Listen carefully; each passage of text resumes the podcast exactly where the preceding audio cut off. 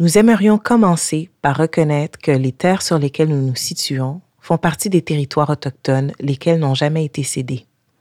Nous reconnaissons la nation Gahaga comme gardienne des terres et des eaux sur lesquelles nous nous réunissons aujourd'hui. Montréal est historiquement connu comme un lieu de rassemblement pour de nombreuses Premières Nations et aujourd'hui, une population autochtone diversifiée ainsi que d'autres peuples y résident. C'est dans le respect des liens avec le passé, le présent et l'avenir que nous reconnaissons les relations continues entre les peuples autochtones et autres personnes de la communauté montréalaise.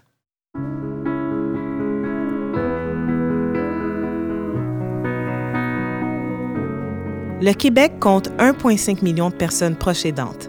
Cette réalité peut toucher tout le monde à un moment ou à un autre de sa vie. Pourtant, dans les communautés LGBTQ, peu de personnes s'identifient comme telles. L'objectif de ce balado est de faciliter la reconnaissance des personnes LGBTQ, qui ont de la difficulté à se reconnaître comme personnes proches aidantes et font face à des situations complexes découlant des nombreux préjugés qui persistent à leur égard. Mon nom est Cindy Duperval et je serai votre animatrice dans le cadre du balado Proche aidant présenté par la Fondation Émergence.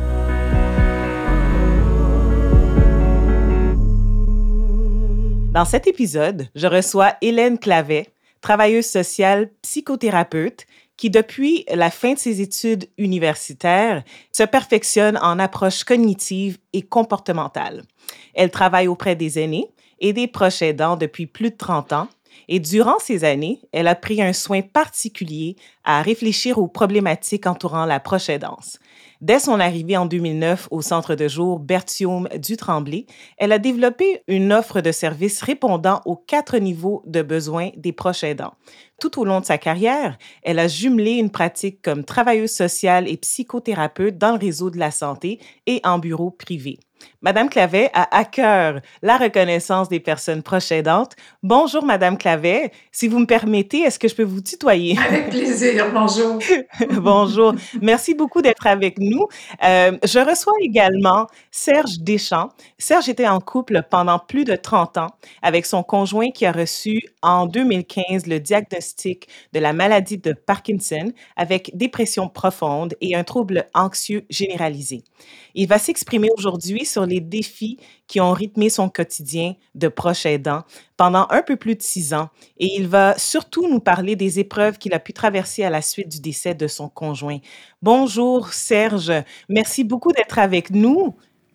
Bonjour Cindy.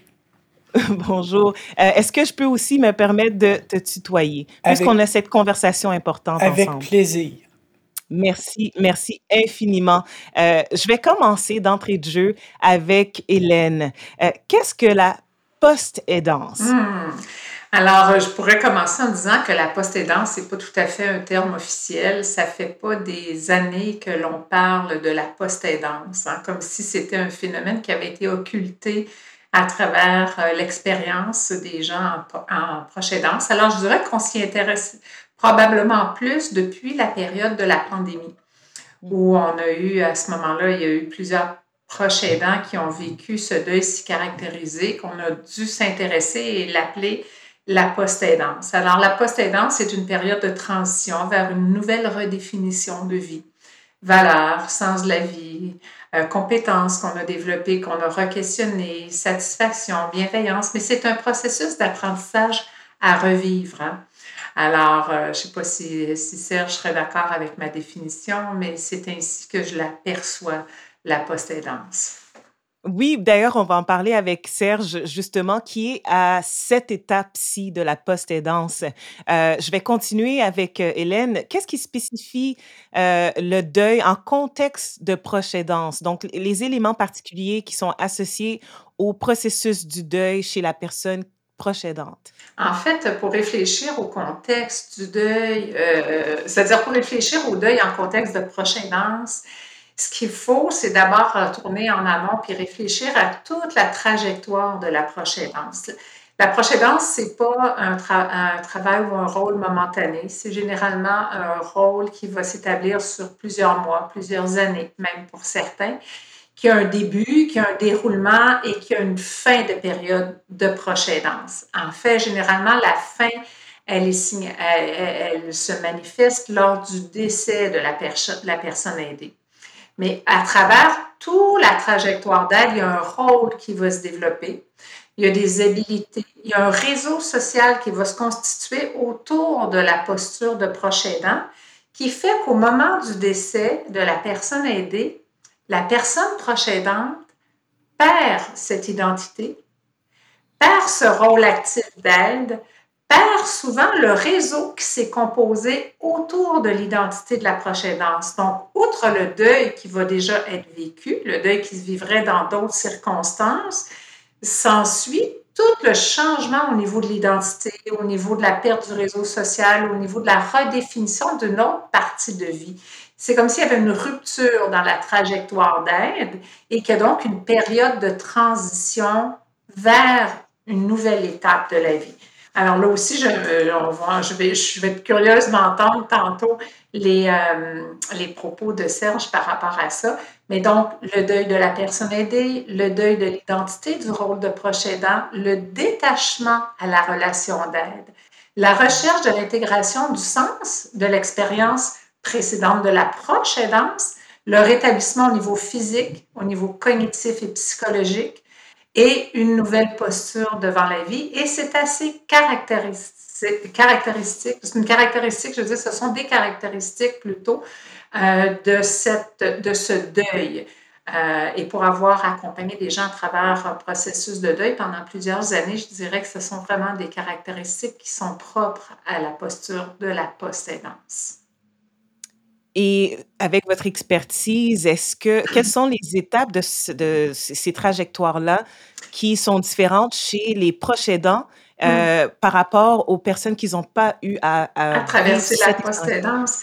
En fait, je ne pense pas qu'on puisse le caractériser par des étapes parce que déjà, le deuil par étapes, c'est un, une conception qui est appelée à être vue différemment. Maintenant, on parle plutôt d'oscillation de, entre un univers, un autre univers, un bien-être, on revisite le deuil, on reprend une vie, on revisite le deuil.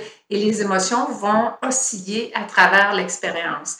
Je pense qu'il faut davantage parler de ce qui caractérise plutôt que des étapes, parce que ce qui va être une caractéristique, ça va être l'aspect de l'identité de prochain Parce que si je pense à, à Serge qui a été aidant de son conjoint pendant plusieurs années, euh, il y a une identité qui s'est créée au fil du temps. Hein. Au début, euh, peut-être que la relation d'aide, c'était quelques heures par-ci, par-là. Ça s'est intensifié avec le temps. Donc, la vie est devenue structurée autour de cette identité.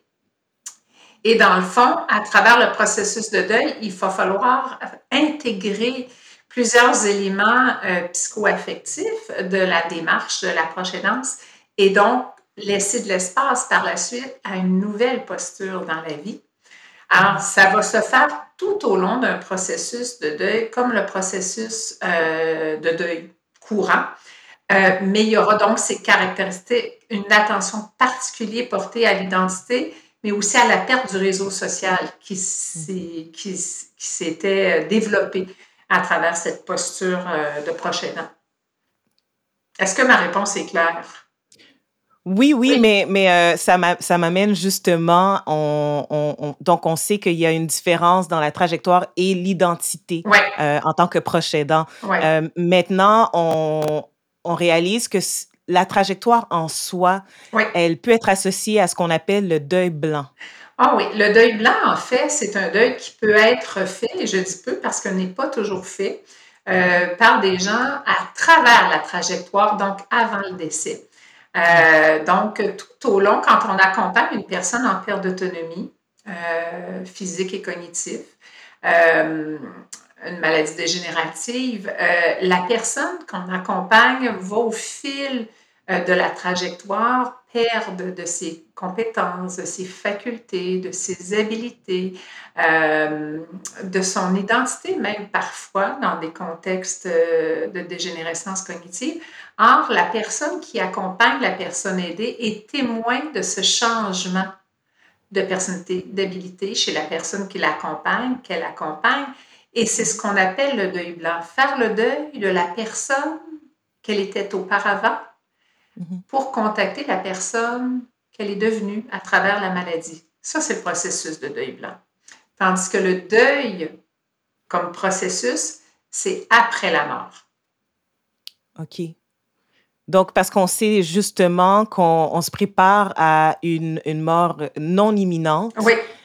Euh, et justement, euh, dans cette phase de pré-deuil, euh, quels sont les outils? Qu'est-ce qu'on peut faire pour vivre cette, cette préparation-là? OK. en fait, je pense que c'est important de, de, de ben, si on le souhaite, de participer à des groupes euh, ou aller consulter soi-même pour pouvoir être accompagné dans ce processus de deuil blanc s'il y a lieu. Je pense pas que tout le monde, par ailleurs, a besoin d'aller consulter. Ça dépend de qui on est, du type de relation qu'on a, du type de réseau social qu'on a. Et nécessairement, d'avoir fait le deuil blanc n'est ne, pas une garantie euh, que le deuil par perte, par la mort, va être plus facile. Je pense qu'on parle de deux étapes de vie distinctes. Le faire le deuil blanc, c'est quelque chose qui nous aide à vivre la trajectoire d'aide.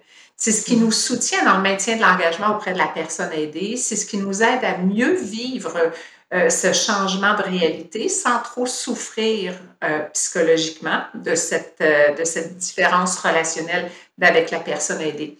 Tandis, et, et, on peut avoir fait un très beau bout de chemin là-dedans, puis que ce soit facilitant pour le processus de deuil suite à la mort, il se peut que ce ne soit pas plus facilitant. Ça dépend du type de relation, ça dépend de l'environnement, ça dépend du degré de fatigue qui se sera cumulé à travers la trajectoire. Il y a plusieurs éléments qui vont venir impacter le deuil par mort, euh, même si le deuil blanc a été fait, ou en fait, du moins, a été, euh, a été travaillé. Donc, ce que ça fait parce qu'il y a beaucoup d'éléments à prendre en compte. Finalement, le, le pré-deuil ou ce deuil blanc-là, il est vécu différemment, mm-hmm. euh, justement, dépendamment de la relation et, des, autres éléments qui s'en suivent. Tout à fait.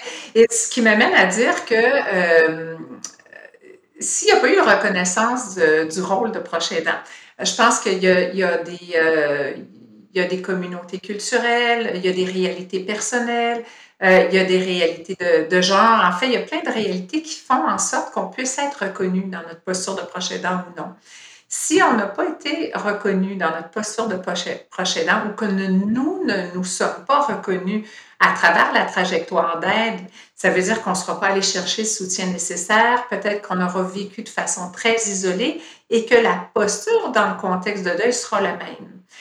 Mm. Alors, ce qui m'apparaît être important, c'est qu'on reconnaisse toutes les formes de relations d'aide. À partir du moment où on est l'aidant d'une personne en difficulté, quel que soit le type de relation que l'on est, ou l'intensité, ben, c'est valable de le reconnaître. C'est important cette reconnaissance-là. Euh, moi, j'ai accompagné des proches aidants, euh, euh, des femmes, entre autres, qui étaient amoureuses de femmes et dont les femmes ont été hébergées. Et cette relation était demeurée secrète leur vie durant parce qu'on parle de gens qui ont dans les 80. Alors, le processus de deuil blanc et le processus de deuil est beaucoup plus complexe parce qu'il y a une non-reconnaissance de la valeur de la relation. Mmh. Alors, quand je dis qu'il y a une complexité au cours euh, des trajectoires, s'il n'y a pas de reconnaissance non plus de la valeur de la relation, s'il n'y a pas de légitimité, puis que ça ne peut pas être reconnu comme ayant été une relation aidant-aidé, mais une relation aussi amoureuse, ben, il n'y aura pas de reconnaissance de l'importance de la perte au moment du deuil blanc, puis au moment du deuil par la mort. Et c'est des choses qu'on ne prend pas en compte parce qu'on regarde justement les, les, différentes situations et on ne s'imagine pas euh, la pression que ça peut emmener aussi sur euh, d'avoir à être un peu euh, le retour au placard, mais aussi de vivre tout ça. Oui.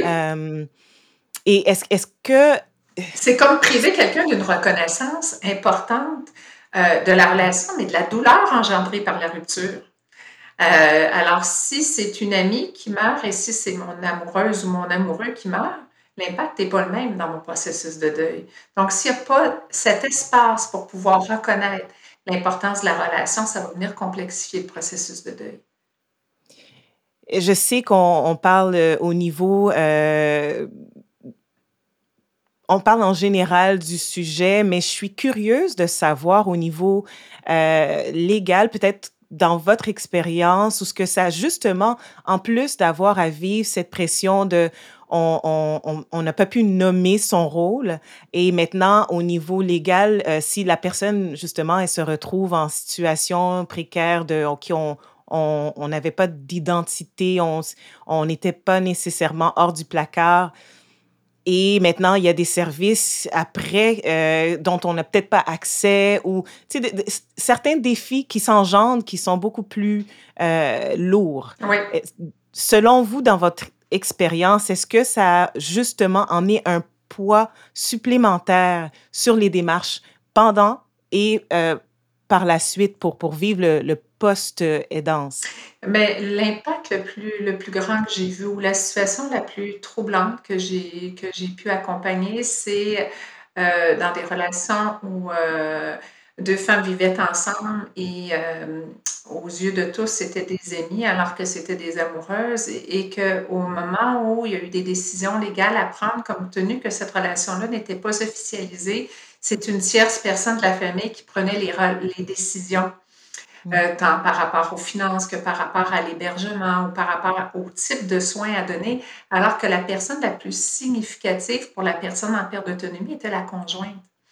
Alors là, ça, vient, ça vient euh, euh, brimer une part de la relation, une part de l'empowerment de la personne proche aidante et qui est mieux placée que cette proche aidante conjointe pour prendre des décisions pour la personne atteinte. Alors, c'est des situations comme troublantes. Donc, comment se faire valoir auprès d'une équipe de soins quand on n'est pas le décideur?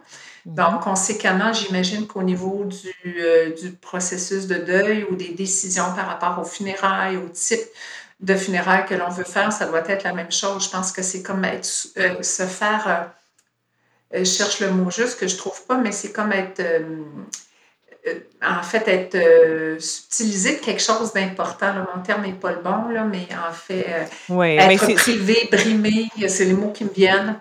Oui, effectivement, on, je, je, je, pousse un peu, je vais dire victimiser quand on y pense, parce que justement, en, en plus d'avoir à vivre euh, durant toutes ces différentes étapes euh, de la maladie ou de, de, de, la situation et maintenant ne pas être reconnu, ne pas se reconnaître et en plus de l'extérieur, euh, c'est invalidant dans, dans, son expérience. Très, très invalidant, puis c'est injuste aussi en sens où ça ne reconnaît pas la valeur de la relation, mais tout ça, on le met en contexte d'un épisode de vie, une époque de la vie où les choses devaient être cachées, puis il y a encore énormément de préjugés, malgré l'ouverture sociale qu'on a, il reste énormément de préjugés encore qui fait que euh, c'est difficile pour certaines personnes de se faire valoir dans cette identité. Donc, euh, ça a un impact au niveau nécessairement de la trajectoire d'aide, mais aussi du deuil euh, qui s'ensuit. Et est-ce qu'on peut rester, malgré ces situations-là, parce qu'on s'entend que c'est pas généralisé, mais c'est des cas qui arrivent. Oui. Mais en général, est-ce qu'on peut rester proche, proche aidant après le décès euh, de notre proche, dans, dans une situation où justement on s'est reconnu comme proche aidant? En fait, euh, c'est là qu'on parle de post-aidance, parce qu'on ne peut plus parler de proche aidance, puisque ah le rôle actif euh, de l'aide est terminé. C'est d'ailleurs, c'est, d'ailleurs ce qui va venir caractériser le deuil par la suite. Donc, non, euh, on parle de proche aidance lorsque la, on est dans la trajectoire d'aide tant et aussi longtemps que la personne est vivante, même si elle est hébergée, ça ne mm-hmm. change rien. Mais on parle de post-aidance, donc de cette période de transition vers une nouvelle réalité dans, à la suite de la mort de la personne que l'on accompagne. Sauf qu'on reste habité d'une identité qui est en train de mhm. s'effriter. Hein? C'est pour ça qu'on a besoin d'accompagnement. C'est pour ça que je recommande que les personnes proches aidantes euh, puissent continuer à participer dans des groupes de proches aidants actifs. Pourquoi? Parce qu'ils ont un réseau, ils ont une identité, ils ont besoin de partager sur ce deuil caractérisé par la, par la trajectoire.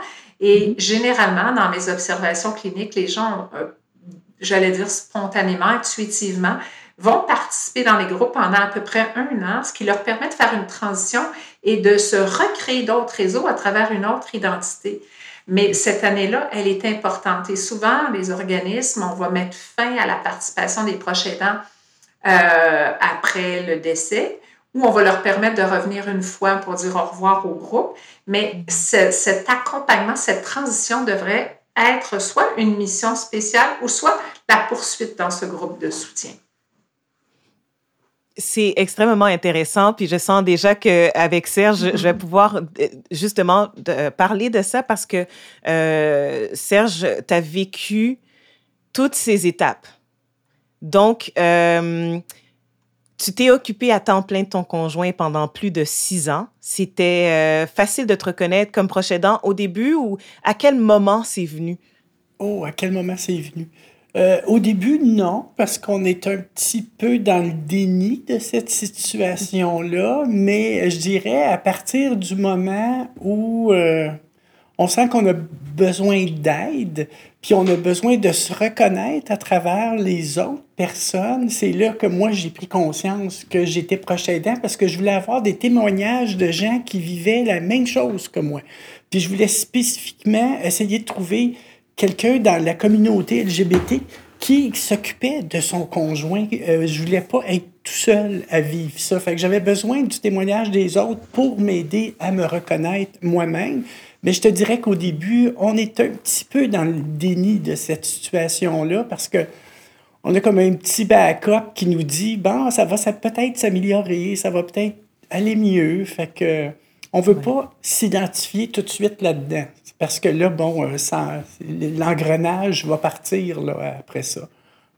Au, sens, au sens clinique, on appelle ça l'entrée dans le rôle de proche aidant. Donc, dans l'entrée, on n'est pas tout à fait conscient de notre réalité. Puis la mm-hmm. phase suivante, c'est la prise de conscience de la réalité de la personne aidée, de ses besoins et des nôtres. Et c'est ce que Serge est en train de nous dire. Ça a pris un certain temps avant d'intégrer cette réalité-là, puis de dire, oups, il se passe quelque chose, on ne pourra pas retourner en arrière, puis j'allais me chercher de l'aide.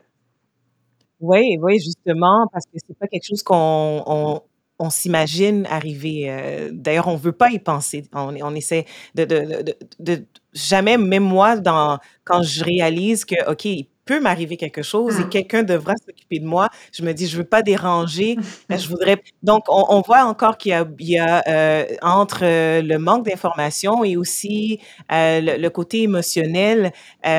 mais au niveau des services, maintenant avec Serge, j'aimerais savoir, est-ce qu'il y a eu des défis à être reconnu comme proche aidant à partir du moment où ce que, bon, tu prends la décision d'être, d'accompagner ton conjoint dans dans cet épisode? Ben là, je te dirais, ben là, tu as dit quelque chose d'important tantôt, Cindy, te dit, je veux pas déranger. Puis ça, ça fait partie au départ, oui, ça fait partie, ça fait partie importante du je veux pas déranger les autres. Bon, c'est une question culturelle ou d'éducation, peu importe. Je t'ai dit ça tantôt, puis je me suis dit, eh mon Dieu, que c'est vrai. Euh, les défis qu'on rencontre, je te dirais, moi, à partir du moment où le dossier est ouvert au euh, CLSC, puis que là, j'ai eu une travailleuse sociale, parce qu'à partir du moment où il y a quelqu'un de l'extérieur qui vient chez, chez vous pour t'évaluer, voir les services auxquels tu as droit, là, le, le portrait, là, il commence à être assez clair. Fait que je pourrais pas dire que j'ai eu ben, c'est arrivé par la bande, parce que moi, j'étais fatigué, j'avais pas ouvert de dossier au CLSC, pourtant, on me l'avait conseillé on aurait dû me le conseiller un peu plus, mais comme je disais tantôt, tu étais un petit peu dans le déni.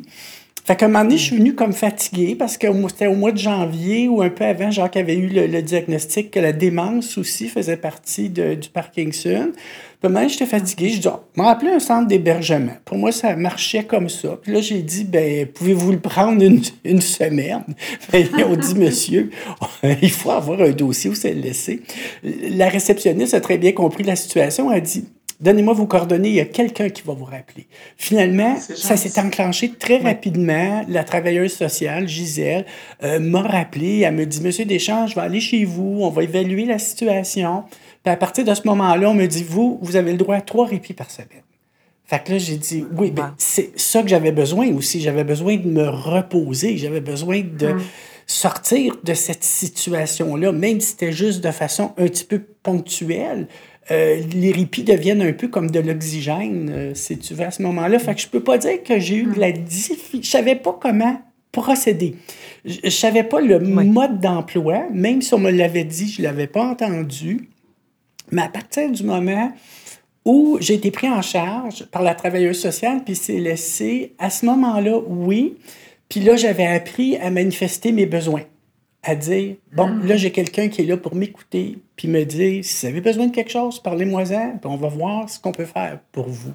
Fait que la mm. relation a été euh, très, très bonne avec, euh, avec Gisèle, qui, justement, elle m'a amené à prendre contact avec euh, des groupes communautaires comme le Gazo, comme mm-hmm. Fondation Émergence, puis tout ça, pour justement pour répondre à mon besoin de témoignage.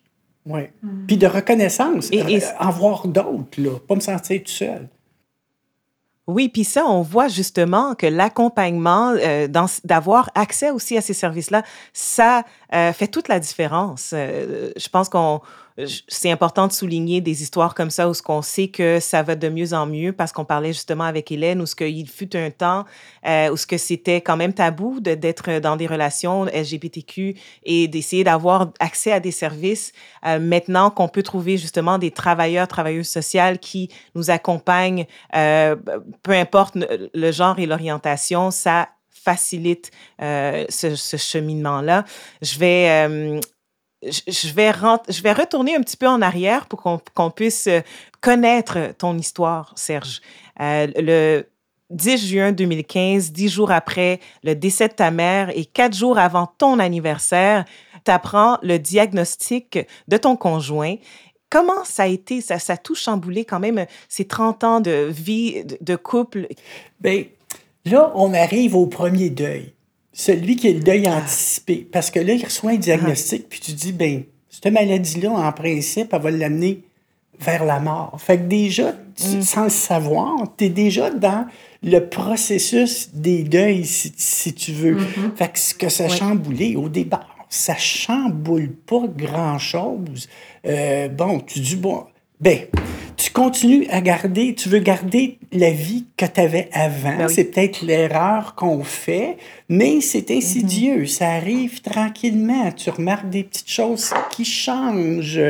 Euh, bon, plus de tremblements, plus de difficultés à tenir les choses. Et conduisait encore la voiture, les distances, distances entre la table, distance entre euh, l'eau de la voiture d'en avant. Tu recommences à remarquer mm-hmm. toutes sortes de petites choses comme ça qui fait que tu dis, hum, ça évolue. Parce que tu dis, euh, Parkinson, ça peut être 15 ans, 17 ans. Avec démence, c'est différent. Ça va un petit peu plus vite qu'un Parkinson ou l'élément de démence, parce qu'il y en a que c'est le côté moteur. Il y en a, c'est beaucoup plus... Euh, les troubles cognitifs profonds vont s'installer. Fait qu'il y a, quand, il y a, une nuance, si on veut, quand le diagnostic arrive. Mais... Euh, mm-hmm. J'ai anticipé beaucoup, j'ai dû le reconnaître avec euh, la psychologue qui m'avait accompagné à un moment donné parce que j'ai vraiment eu besoin d'aide pour gérer euh, ma psyché. Fait que, oui. oui. Mais justement, on, donc, on, on voit ce qui se passe avec ton conjoint, mais ça a un impact direct sur euh, ta santé physique, santé mentale, le travail. Comment ça, comment ça, ça s'est déroulé à partir de ces étapes-là? Bien, j'avais continué à travailler parce que je prenais des contrats en peinture décorative. De un moment donné, je voyais que les médicaments, il avait commencé à avoir de la difficulté à gérer sa médication, prendre ses médicaments au bon moment, puis tout ça. Je voyais que c'était un petit peu plus difficile. Fait que là, je me suis dit, oh, la médication, c'est un peu le nerf de la guerre. Fait que ça, il faut que ça soit, puis je suis assez perfectionniste, là. Fait que je me disais, il faut que ça soit pris à la perfection.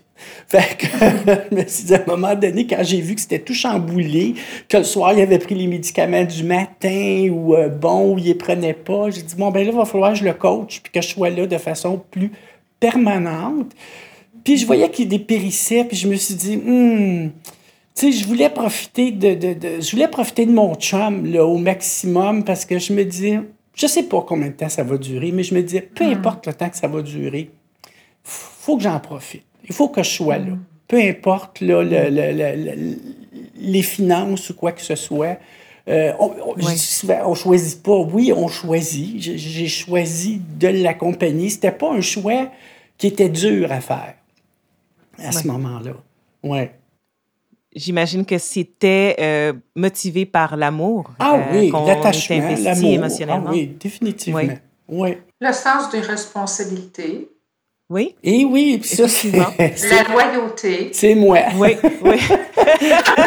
Mais est-ce que, je suis curieuse de savoir avec, avec ton conjoint, est-ce que tu as senti qu'il voulait pas, comme je disais tantôt, moi, j'aurais peur de me sentir comme un fardeau, mais, mais c'est parce qu'il faut aussi qu'il y ait cette... euh, L'engagement, il va quand même des deux côtés parce que là, on décide de... Tu te laisses, tu, tu laisses les choses derrière pour pouvoir t'occuper de lui, mais est-ce qu'il y a une, une réticence de son côté Ben, aussi? Pas, pas beaucoup, parce que étant donné que j'étais Ok. pigiste, gérais mon horaire. Fait quand il y avait des vacances, quoi que ce soit, on s'arrangeait pour passer beaucoup de temps ensemble. Fait qu'il était habitué de me voir. Il savait que j'avais un horaire très souple. Fait que ça a glissé assez facilement de je toujours à la maison que ou aussi j'avais des périodes, j'étais peut-être deux mois sans contrat. Fait que j'étais deux mois à la maison. Ok. Fait qu'il était habitué. Lui, il était déjà retraité depuis quelques années. Fait que ça n'a pas été quelque chose comme du jour au lendemain que tu laisses une job à temps plein, puis là, tu es là tout le temps. Moi, ça s'est fait de façon très graduelle. Puis on était déjà habitués un peu, si tu veux, à ce style de vie-là où il savait que mon horaire était souple. Puis non, il n'y a pas eu de résistance parce qu'il ne comprenait pas tout à fait bien tout ce qui se passait. Puis moi, je prenais le temps de bien y expliquer la médication, juste la, gérer l'agenda des rendez-vous médicaux en euro, Ouais. à l'hôpital, au centre de réadaptation.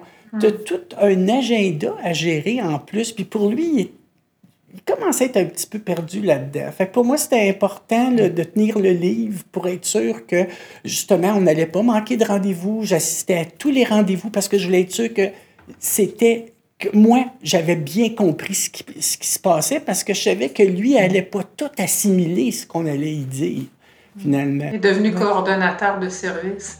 Ah, infirmier spécialisé, Ouais. coiffeur, chauffeur, cuisinier, name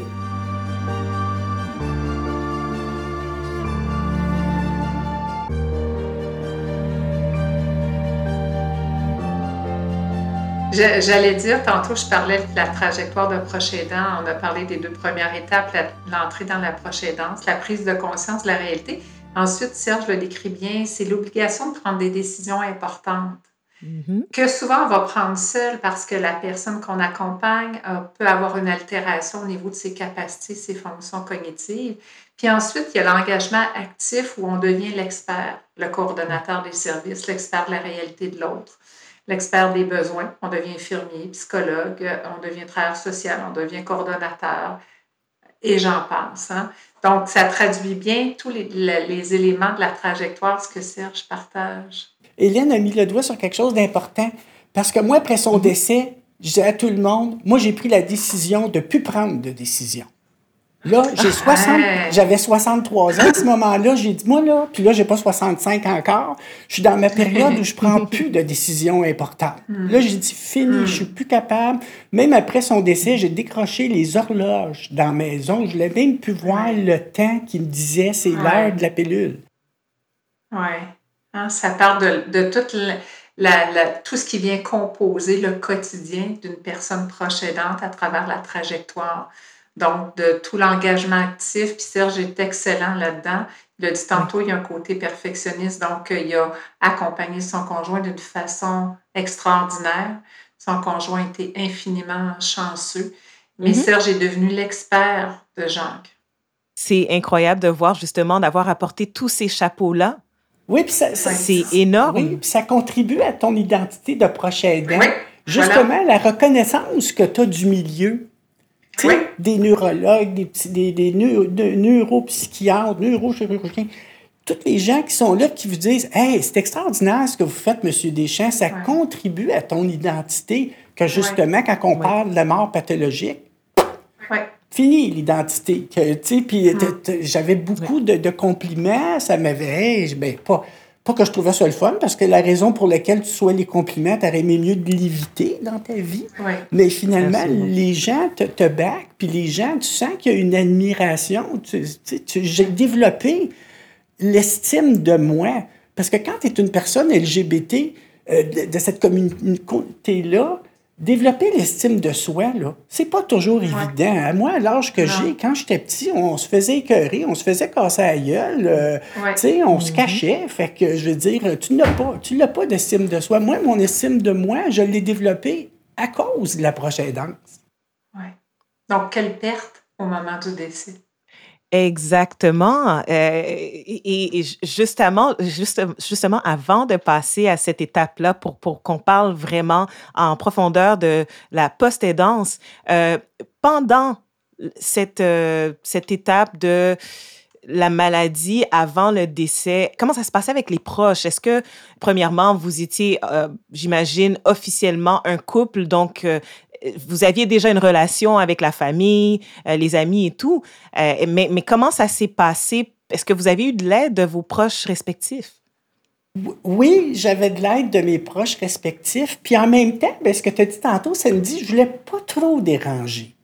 Hmm. Je voulais pas épuiser la famille. Puis à travers un peu les, les psychologues, j'avais appris à respecter mes limites, mais à respecter celles des autres. Parce que je trouvais que pour mm, mm. certains gens dans la famille, cette épreuve-là était trop difficile. Ils mm. trouvaient ça trop difficile, donc j'osais pas trop en demander. Je te dirais, ben écoute, quand ça dure longtemps, le réseau peut s'étioler. Puis souvent, l'aide vient de ceux que tu penses pas qui vont t'aider. Euh, ben bon, l'important, je te dirais, c'est d'en parler, puis de respecter les limites des gens dans notre entourage face à cette situation-là. Oui, parce que c'est difficile pour tout le monde qui, est en, qui était en relation avec Jean. C'était difficile pour eux aussi. Fait que j'ai appris à respecter leurs limites, moi, là-dedans, à pas me leur donner d'obligations ou d'avoir d'attente à me dire, ah, ils vont m'aider. Mais en général, je te dirais, dans la famille, quand je disais leur, précisément pour cet événement-là, rendez-vous médical, opération, quoi que ce soit, j'ai besoin de vous, tout de suite. Ça répondait oui tout de suite, sans, sans problème. Mais je demandais pas trop. Comme ça, quand je demandais, je m'assurais d'un oui. Fait qu'il y avait comme une espèce de stratégie où on quantifiait euh, un peu nos, appels à l'aide. Oui. Oui, oui, oui. Et je crois que ça démontre encore que dans une situation où ce qu'on est reconnu par la famille, par les proches, ben, d'avoir au moins accès à ce genre d'aide, euh, ça, ça, a dû être un peu probablement, je, vais, je vais justement demander à Hélène, ça allège le poids de la responsabilité de savoir qu'on a accès à des proches autres euh, que soi-même par rapport à un couple qui justement qui a passé probablement la majorité de, de, de sa vie à devoir se cacher. Mm-hmm. En fait, c'est un facteur de protection, hein, euh, mm-hmm. autant les deux côtés de la médaille, c'est-à-dire que de ne pas plus avoir été capable, je, je, trouvais, je trouvais le mot que je cherchais tantôt, honorer la relation.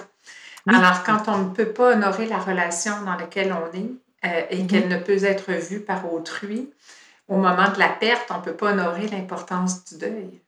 Non. On ne peut pas être honoré non plus dans la qualité de la relation, dans le type de relation. C'est le mot que je cherchais tantôt. Donc, un des facteurs de protection, c'est de pouvoir vivre au grand jour sa relation amoureuse, de pouvoir mm-hmm. être reconnu dans ça et dans sa posture de proche aidant s'il y a lieu. Euh, mais un des facteurs de, de c'est un facteur de protection. donc l'inverse, c'est la même chose. Plus on doit cacher une partie de sa réalité, il y a donc au moment du deuil une partie de notre réalité qu'on ne pourra pas exprimer, donc on reste seul avec cette portion de, de, chagrin, puis elle est plus difficile à, à dégager parce qu'on ne peut pas la nommer. Hein? Oui. Et puis, même si on dit que la société a bien changé, euh, merci Serge de nous rappeler que dans notre jeune temps, euh, il y avait des préjugés énormes. Il en reste mm-hmm. des préjugés.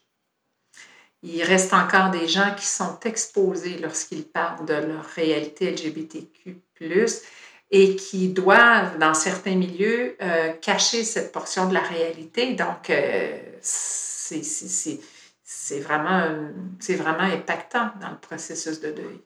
Mm-hmm. Et on voit des éléments qui viennent maintenant, durant le deuil, euh, rendre le processus encore plus difficile. Certainement. Il y a, on disait tantôt que dans le processus de deuil, il y a une perte identitaire. Hein. il y a un grand sentiment de vide, Serge, au moment de la perte. Mm-hmm. Euh, il y a une perte de l'identité, donc qui s'est forgée au fil du temps, mais il y a une perte des interactions avec les soignants, les spécialistes.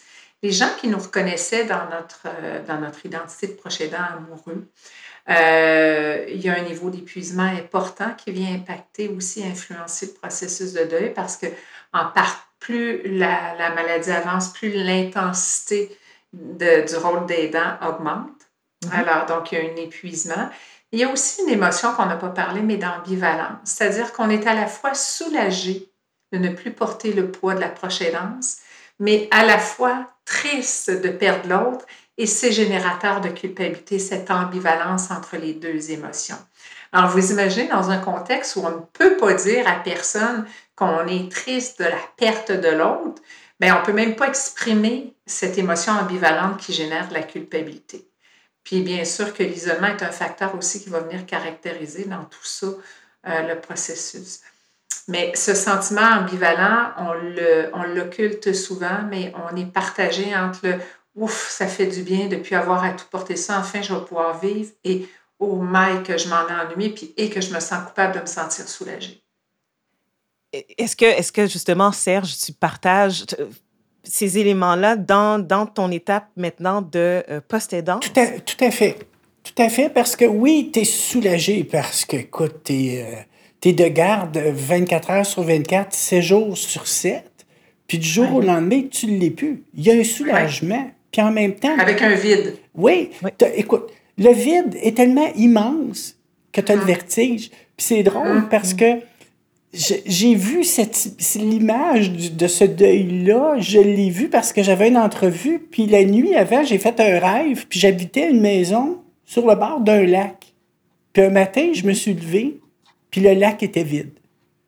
Ah! Fait que ça a été pour moi, euh, dans mon inconscient, l'image de mon deuil, où tu sais, un lac immense, beau, qui réfléchit le ciel, puis un matin, tu te lèves, un gros trou gris, boueux, qui sent le poisson mort. Tu sais, fait que ça a été pour moi une façon de voir mon deuil puis d'en prendre conscience. Euh, c'était juste comme par un rêve. Puis cette image-là, maintenant, maintenant que je l'ai, euh, m'aide à, passer à, passer à travers ce vide-là. Ça laisse un vide immense, mais il y a le côté, c'est sûr, quand tu es on duty 24 heures sur 24, tu ne l'es plus, ben oui, il y a une puis y a la forme de soulagement de ne plus le voir souffrir, de ne plus le voir dégénérer, parce que c'est un spectacle qui est difficile. Être témoin de ça constamment, c'est dur. Fait que du jour au lendemain, le film, il est fini. Puis c'est un film qui est dur à regarder, si tu veux. Fait que ça fait partie, euh, oui, oui, tout à fait. Il y a, écoute, un melting pot d'émotions c'est sûr, tu as de la peine, euh, tu sais, je veux dire, tu te sens coupable, tu plus ou moins peur du jugement de l'autre, parce qu'à un moment donné, il y a aussi, tu es épuisé. Tu sais, hmm. fait qu'à un moment donné, j'ai comme lâché prise avec ma, psyché, puis dire repose-toi, repose-toi, justement, l'analyse ou l'auto-analyse ou euh, avoir le soliloque actif. À un moment donné, tu viens comme au neutre complètement. Hmm. Mais quand on, quand on parle de l'épuisement, Serge, tu l'as déjà entendu dans des groupes ou des conférences même que j'ai données, hein, euh, mais euh, le taux de dépression chez les proches aidants est beaucoup plus élevé que sur le reste de la population à cause de toute euh, la multiplicité des rôles que l'on doit jouer, l'intensité de l'aide qu'on doit donner. Et le, il y a plusieurs proches aidants qui décèdent avant la personne aidée. Je pense que oh, ça nous traduit également, il y a des statistiques là-dessus qui traduisent que euh, tout le stress qui peut être cumulé à, travers la trajectoire d'aide, euh, le manque de ressources, l'absence de ressources, la difficulté à les obtenir, le manque de reconnaissance sociale. Alors oui, c'est sûr qu'au moment du décès, il y a un melting pot, comme dit Serge, d'émotions qui remontent. On revisite notre expérience ou sans dire j'aurais dû faire différent, j'aurais dû faire mieux? En fait, c'est chargé de toutes sortes de choses, le deuil. Et c'est incroyable parce que j'ai tellement de questions. Euh, on, voit euh, l'analogie de, de, de, ton rêve, justement, où ce que euh, du jour au lendemain, c'est un contraste incroyable. Et comment on se reconstruit à partir mm. du vide, à partir de justement ce lac boueux qui, qui nous sert plus? Mm-hmm. Euh, sinon que le bagage, oui, de l'expérience, mais, Mm. mais comment on se renouvelle? Ben, euh, c'est- ça, c'est probablement chacun pour soi. Tu sais, moi, je me suis poussé. Ben là, je n'étais pas capable de rester dans la maison tout seul à rien faire. Là, c'était impossible. Fait que tout de suite, je suis allé m'inscrire à des activités sociales. J'ai voulu reprendre contact avec les pinceaux, reprendre contact sans prendre nécessairement des contrats tout de suite, euh, reprendre contact avec le médium. Euh, sortir, juste sortir de la maison, aller prendre une marche autour du bloc. Euh, Moi, c'était évident, il fallait que je m'occupe de moi, mais à ce moment-là. Et puis je te dirais qu'après le deuil, tu sais, bon, il y a- il y a- dans le temps, après le deuil, tu as la gestion, tu as une, gestion Ah, de, oui. de, de, de la succession à faire. Tu sais, Oui. On parle du deuil, mais il faudrait que les prochains temps soient accompagnés dans ce qui est plat, le légal, les papiers, euh, les mandats, les procurations. euh, je veux dire, les préarrangements, on veut pas en entendre parler, on veut pas être là-dedans, mais il faut l'être. Moi, je dirais aux gens, allez-y, faites le petit effort, parce que quand ça arrive, s'il y a des choses qui sont pas faites et que c'est pénible à régler à ce moment-là, c'est bien plate à faire avant ou pendant. Mais quand tu es dedans, là, ça n'a pas de bon sens si tu n'as pas réglé. J'avais pas réglé, moi, les préarrangements. J'étais, Jean qui est mort en hébergement temporaire.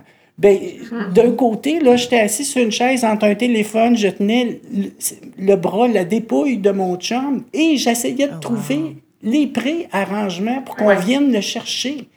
Puis, c'est- c'est- je me suis dit, pourquoi je ne l'ai pas fait avant? J'avais commencé à le faire avant. Puis, je refermais le téléphone. Je me disais, oh non, pas tout de suite. Ça arrivera pas tout de suite. Ben, Oui.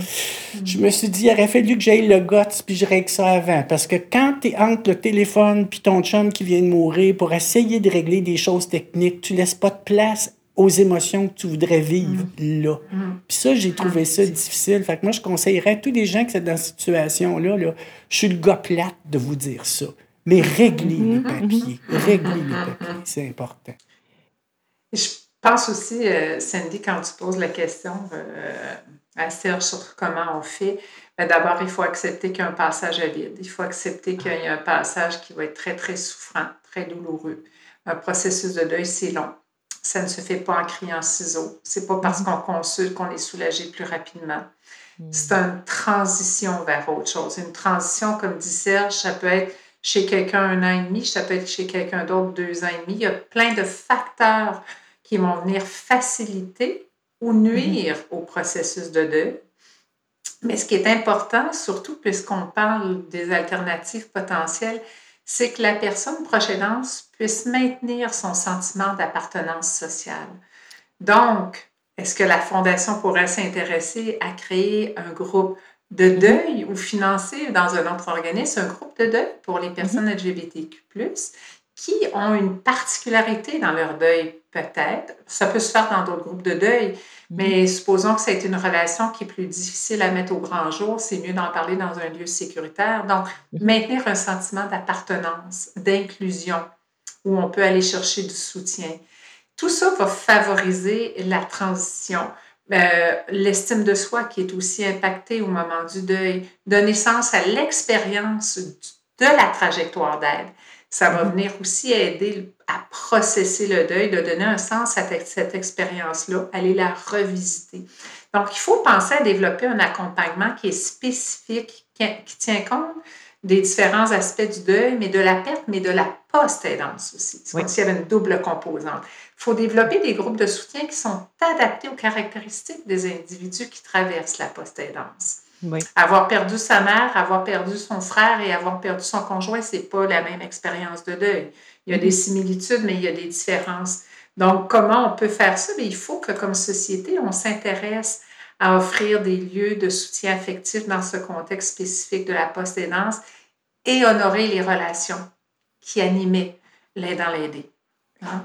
Voilà. Et justement, on, on, on, parle de soutien affectif, mais comme Serge l'a mentionné, tout ce qui sent, tout ce qui implique les responsabilités après le deuil. Euh, donc, ça pourrait faire aussi partie de ce genre de service-là euh, qui serait important. Ça amène des, des, ressources et des services qui, qui, un pérage aussi avec un père aidant, c'est-à-dire un pérage, quelqu'un qui a déjà mm-hmm. passé à travers, qui est prêt à soutenir quelqu'un d'autre. Hein? Une forme mm-hmm. de père aidant, ça serait, c'est pas obligé d'être fait par des professionnels. Il y a de l'expertise chez les proches aidants, des fois plus développée que chez les intervenants. fait que, donc, euh, mais qui est cette offre de soutien euh, autant administratif. Puis j'allais dire, la période où on s'occupe administrativement, souvent, elle est perçue comme un frein au processus de deuil, mais moi, je dirais qu'elle peut aussi être une aide au processus de deuil. Parce que dans les premières semaines ou les premiers mois du deuil, si on était à vivre dans la souffrance, ça serait insupportable. Oui. Donc, d'être un peu, c'est un peu comme être gelé quand on va chez le dentiste. On est un peu gelé dans les premières étapes du deuil au niveau mm-hmm. émotionnel et nécessairement, ça nous aide à pouvoir remplir des fonctions administratives et ça nous permet d'apprivoiser une nouvelle réalité pour dégeler tranquillement pour que ce soit supportable aussi justement, Serge, c'est avoir à, vivre le deuil, mais qu'on a aussi les responsabilités et qu'on se retrouve un peu, est-ce qu'on peut se choisir émotionnellement et euh, dire, OK, ben, il faut que je prenne le temps euh, que j'ai besoin pour passer à travers mon deuil maintenant. Qu'est-ce que tu fais aujourd'hui encore ou des choses, des outils que tu utilises pour continuer ton cheminement? Oh, ça, écoute, euh, tout, tout ce que j'ai appris, dans le fond, tout ce que j'ai appris pendant ma, ma prochaine danse. Premièrement, je te dirais euh, la découverte de la psychologie. Découvrir que j'ai des mmh. émotions, que je peux les identifier, que je peux les contrôler un peu. Tout ça fait que euh, c'est une épreuve difficile, mais sur laquelle on peut se construire. Mais, comme disait Hélène tantôt, il y en a qui vont s'épuiser, qui vont décéder, c'est sûr, ah. on ne va pas tous passer à travers ça de la même façon. Euh, moi, j'ai décidé que je trouvais ça difficile, mais je me suis dit, ça ne sera pas difficile pour rien. Je vais me servir de tout après ça pour pouvoir me sentir bien, pour pouvoir euh, me sentir mieux. Oui, moi, ça m'a aidé beaucoup, ça m'a grandi, ça m'a fait découvrir des choses, ça m'a fait développer de l'estime de moi que j'avais pas avant. Fait que oui, c'est un, J'aurais pas choisi ce parcours-là pour arriver là, si tu veux. Mm. Mais tant qu'à passer par là, si on peut récolter une coupe d'affaires qui a du bon sens, ben moi, je me suis dit oui. Puis je l'applique maintenant, puis tantôt, on parlait de la post-aidance. Ben moi, je suis comme dans, je pense, là, dans, Hélène me le dira, dans une post-aidance active. Dans le sens que j'ai comme jamais délaissé ma proche aidance. Là, je deviens proche aidant de la société. Je veux améliorer si tu veux, je cherche à changer ou améliorer la vie des gens qui vivent dans cette situation-là. Hmm. Donc, j'hésite pas à m'impliquer, j'hésite pas à dire oui aux demandes, euh, à des comités, à des entrevues ou quoi que ce soit en me disant, pour moi, je continue, c'est une façon pour moi de continuer ma prochaine danse, mais avec un grand spectre, si tu veux. Hmm. Puis moins d'épuisement, hmm. plus de gratitude, tu sais, en quelque part. Puis, puis je sais que ma formation est expérientielle. Puis, dans certains comités, elle est reconnue euh, avec comme si tu avais des diplômes. Fait je me dis, ben, allons-y, faisons profiter de ça. Ça n'a pas été. Ça a tout sauf été facile. Mais à cette heure que c'est fait, c'est de l'apprentissage à la dure. Ben là, on est capable d'en faire profiter les autres. En fait, tu, fais profiter les gens de l'expertise que tu as développée parce que tu as développé une expertise en danse. Tu as, développé plusieurs connaissances, plusieurs chapeaux tout au long. Et j'allais dire que euh, ben, c'est tout à son honneur. Serge est mm-hmm. quelqu'un de très résilient, mais à la fois de très adaptatif, s'adapte, il va chercher l'aide dont il a besoin, il va de l'avant, il ne reste pas assis dans son coin, le nez dans le coin en disant Mon Dieu, que je ne suis pas chanceux d'être dans le coin. C'est qu'est-ce que je peux faire pour sortir du coin? Qu'est-ce que je peux faire pour que ça se passe mieux? Et maintenant, ben, c'est qu'est-ce que je peux faire pour faire profiter les autres de cette expérience vécue? C'est bien généreux, Serge, de ta part et c'est très profitable pour la communauté. Et je crois que c'est important de souligner qu'avec une attitude aussi optimiste, mmh. euh, moi, quand j'écoute l'histoire, je vois l'évolution de, oui, il y a une perte d'identité à l'étape avant la maladie, il y a une autre identité qui s'est formée mmh pendant la maladie, et ensuite, il y a une autre identité après. Et, et, et, on sent comme l'homme qui grandit euh, l'humain qui, qui devient maintenant, qui se sent euh, assez résilient, assez Mm-hmm. équipé pour aller continuer à paver un chemin pour les gens qui vivent justement ce genre de situation-là. Et je trouve que, tu sais, ça va être cliché, mais c'est comme une histoire de héros qui a vraiment commencé de, de- à partir d'une tragédie et qui est devenu euh, quelqu'un qui va maintenant aider d'autres personnes à passer à travers leurs difficultés. Euh, et, justement, Mhm. dans, on parle de programme, on invite la Fondation Émergence à, à s'impliquer peut-être dans, dans, une, euh, dans un programme qui pourra aider à travers le Ouais. et euh, comme tu as mentionné, Serge, de formation expérientielle, Mhm. euh, c'est pas n'importe quoi. Sur le terrain, on a pris des outils qu'on n'aurait peut-être pas développés autrement. Donc, je pense que c'est important de souligner justement que Serge, euh, t'es, de, de mon avis personnel, quelqu'un d'assez incroyable. Et euh, honnêtement, je me sens vraiment privilégiée d'apprendre davantage parce qu'on on s'apitoie sur son sort et pourtant, on réalise pas que quelque chose de plus fort peut émerger de tout ça. Euh, on parle de Fondation Émergence. je fais une petite plug. Euh, mais maintenant, comment entrevois-tu l'avancée de, de ta vie en tant que membre de la communauté LGBTQ+, qui maintenant a cette histoire qui a changé ta vie et qui va en changer d'autres? Euh, Qu'est-ce qui se passe maintenant dans ta vision du futur? Oh, bonne question. Écoute, j'ai appris à pas faire d'anticipation. Fait que le futur, euh, je- j'essaie d'être plus d'être grandé sur le moment présent. J'anticipe pas trop mon, mon futur. J'essaie pas trop. En tout cas, si je l'anticipe, je vais essayer de l'anticiper d'une façon positive. Mais pour en revenir un peu pour surfer ce que tu disais avant, au début de l'épreuve, j'avais pris cette décision-là de pas être une victime que j'allais me battre. Mais j'allais me battre pour mon chum. J'allais me battre peut-être motivé par l'amour. Mais j'avais décidé que je disais, ah, ça, c'est. Je trouvais ça tellement tough que je me suis dit, non, moi, je ne serai pas une victime là-dedans. Je vais essayer justement. Je vais travailler fort, ça va prendre, tu sais, il faut, faut mettre l'épaule à la roue, mais il, faut, pr- il faut notre soliloque, il faut se parler, puis se dire, ben écoute, c'est quoi la situation où je me positionne, moi, là-dedans? Ben écoute, ça veut pas dire que tu t'épuises pas. Je me suis épuisé, j'ai eu des conséquences physiques à tout ça.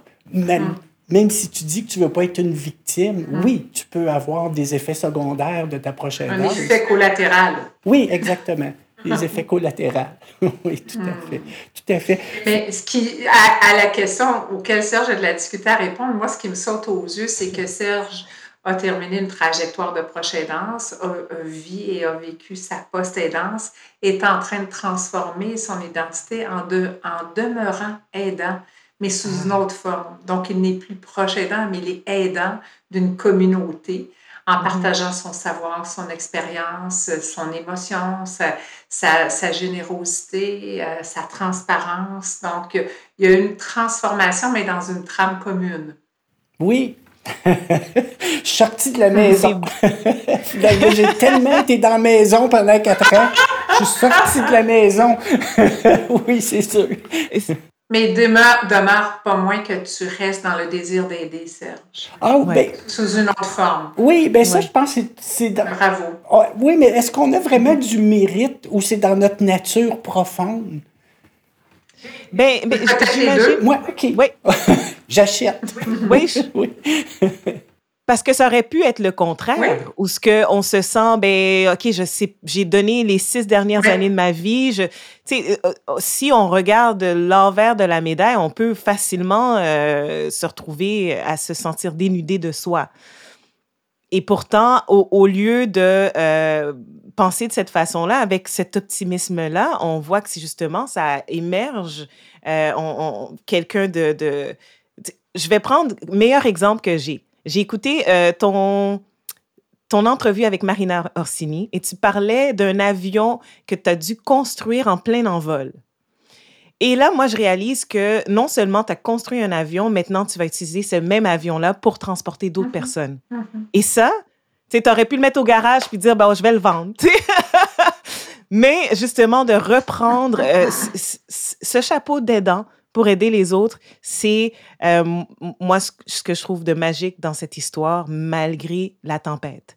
Euh, et c'est pour ça qu'aujourd'hui, justement, Hélène Clavet, Serge Deschamps, Merci beaucoup d'avoir été avec nous. Merci de nous avoir euh, éclairé sur ce qu'est la proche aidance et ce qu'est la post-aidance. Mmh. Euh, et qu'on puisse justement savoir que on peut devenir plus fort, mais surtout plus outillé. Mmh.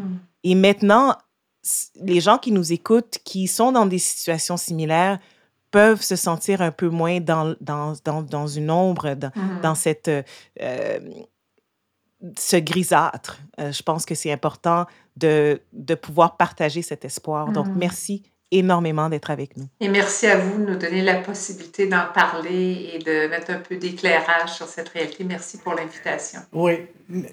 Merci pour euh, Cindy pour la reconnaissance. Puis je repars avec cette image. Oui, l'avion, elle sert encore. Puis là, je peux. On va aller dans un resort se reposer. Ben oui, faudrait. Le programme Famille choisie de la Fondation Émergence offre plusieurs services pour les personnes proches aidantes LGBTQ+, et des formations de sensibilisation aux réalités de ces personnes dans les différents milieux fréquentés par les proches aidants. Je vous invite à visiter le www.fondationemergence.org pour en savoir plus. La Fondation Émergence souhaite remercier le ministère de la Santé et des Services sociaux ainsi que l'organisme L'Appui pour les proches aidants pour leur soutien financier.